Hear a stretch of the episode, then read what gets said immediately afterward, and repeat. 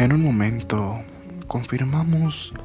la visita de Nuestra Señora de San Juan de los Lagos a Saltillo en una de sus tantas y tantos recintos la recibe hoy la familia saltillense con fervor y devoción.